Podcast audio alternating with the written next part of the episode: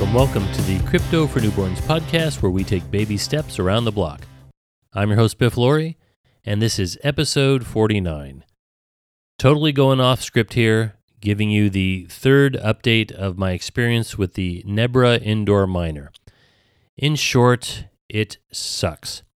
It's been several weeks now, and my miner is not working at all. As I had mentioned before, I brought it from my home to my work, which has a very fast Ethernet connection. Uh, supposedly, uh, my miner was connected to the update server, but it has not connected to the Helium network, like I said, for several weeks now. Uh, the price of Helium has almost doubled since I own it, and I've missed out on probably the last three weeks of earning any uh, Helium tokens. So, not very happy about that at all.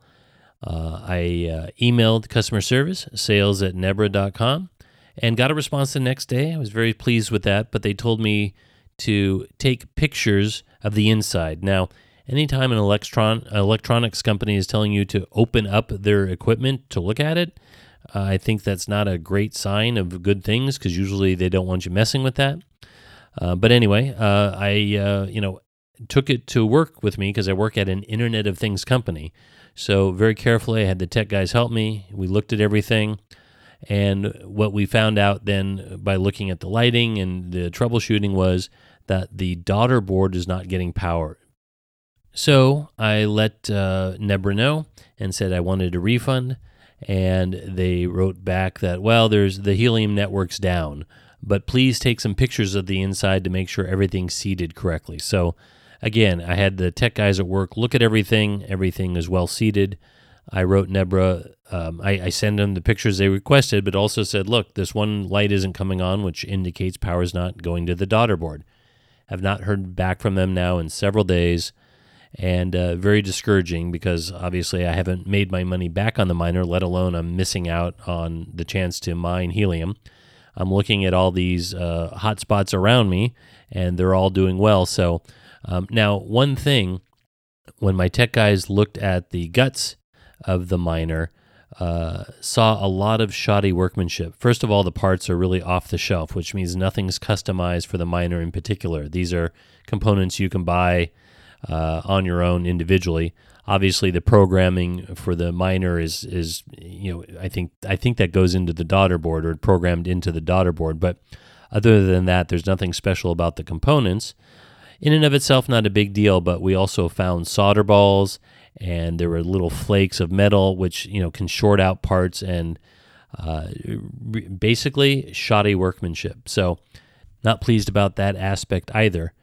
I think the big problem is it's very obvious that Nebra is way over their head. And obviously, I know with the pandemic, they were short on chips, but they're rushing these things out. Um, these things are not in place. I don't know what the status of the helium network is, but I'm seeing other people who are making quite a bit of money. But I'm also looking online and seeing that a lot of people are having problems. Some people have gone months without earning tokens. Um, you know, we're following all the guidelines, we're following the troubleshooting tips, and still to no avail. So now it really relies heavily on Nebra customer service, which again, I think they are way behind the eight ball. They were not prepared for this at all, and they're just trying to crank out stuff and fulfill orders. But you know, if you're gonna if you're gonna put out crap, don't do it. You know, it's better to wait wait till you can do it right. You know, people are gonna wait. They're gonna want to take advantage of it. I know a company wants to make their money as soon as possible, but the uh, you know the fallout from this I think is going to be pretty big. Now, in all fairness, I've looked at uh, other mining uh, manufacturers, and it looks like there's a lot of issues too. But you know, again, everybody's got to deal with their own individual problems themselves. But you know, with Nebra, I'm just extremely disappointed. in what's going to really make the difference now is how well they respond, how well customer service responds. Like I said, it's been several days now, crickets, um, and so that's very discouraging. So I have to say, from my experience, if you're interested in buying a Nebra miner, I would say hold off for now. As much as I want you to earn the tokens and I love the idea of the Helium network and and us being able to mine tokens and and you know get uh, IoT devices up and running. Um, from what I'm seeing, is it seems like the Helium network's going down a lot, and there's a lot of problems there. And I don't know if it's consequently, but in addition to, uh, certainly with my Nebra miner, it's not performing well. So, um, you know, in that case, I think it's a lot of frustration and not a cheap item.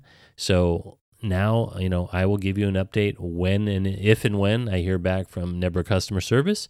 We'll see how quickly they can either fix my problem or give me a refund. I mean, again, the refund parts would be a bummer because then I will have missed out on making tokens, which is why I got the miner. But, uh, you know, that's what it is. So, right now, in truth, my experience has been that my miner is a lemon. So, I would tell people don't buy it right now. Wait till Nebra gets their uh, you know what together. All right, so I'm your host, Biff Laurie, and you've been listening to the Crypto for Newborns podcast where we take baby steps around the block. No resource information in my show notes this time because there's nothing to say other than my miner sucks. It's a lemon. So, whoop, there it is. All right, thanks for tuning in.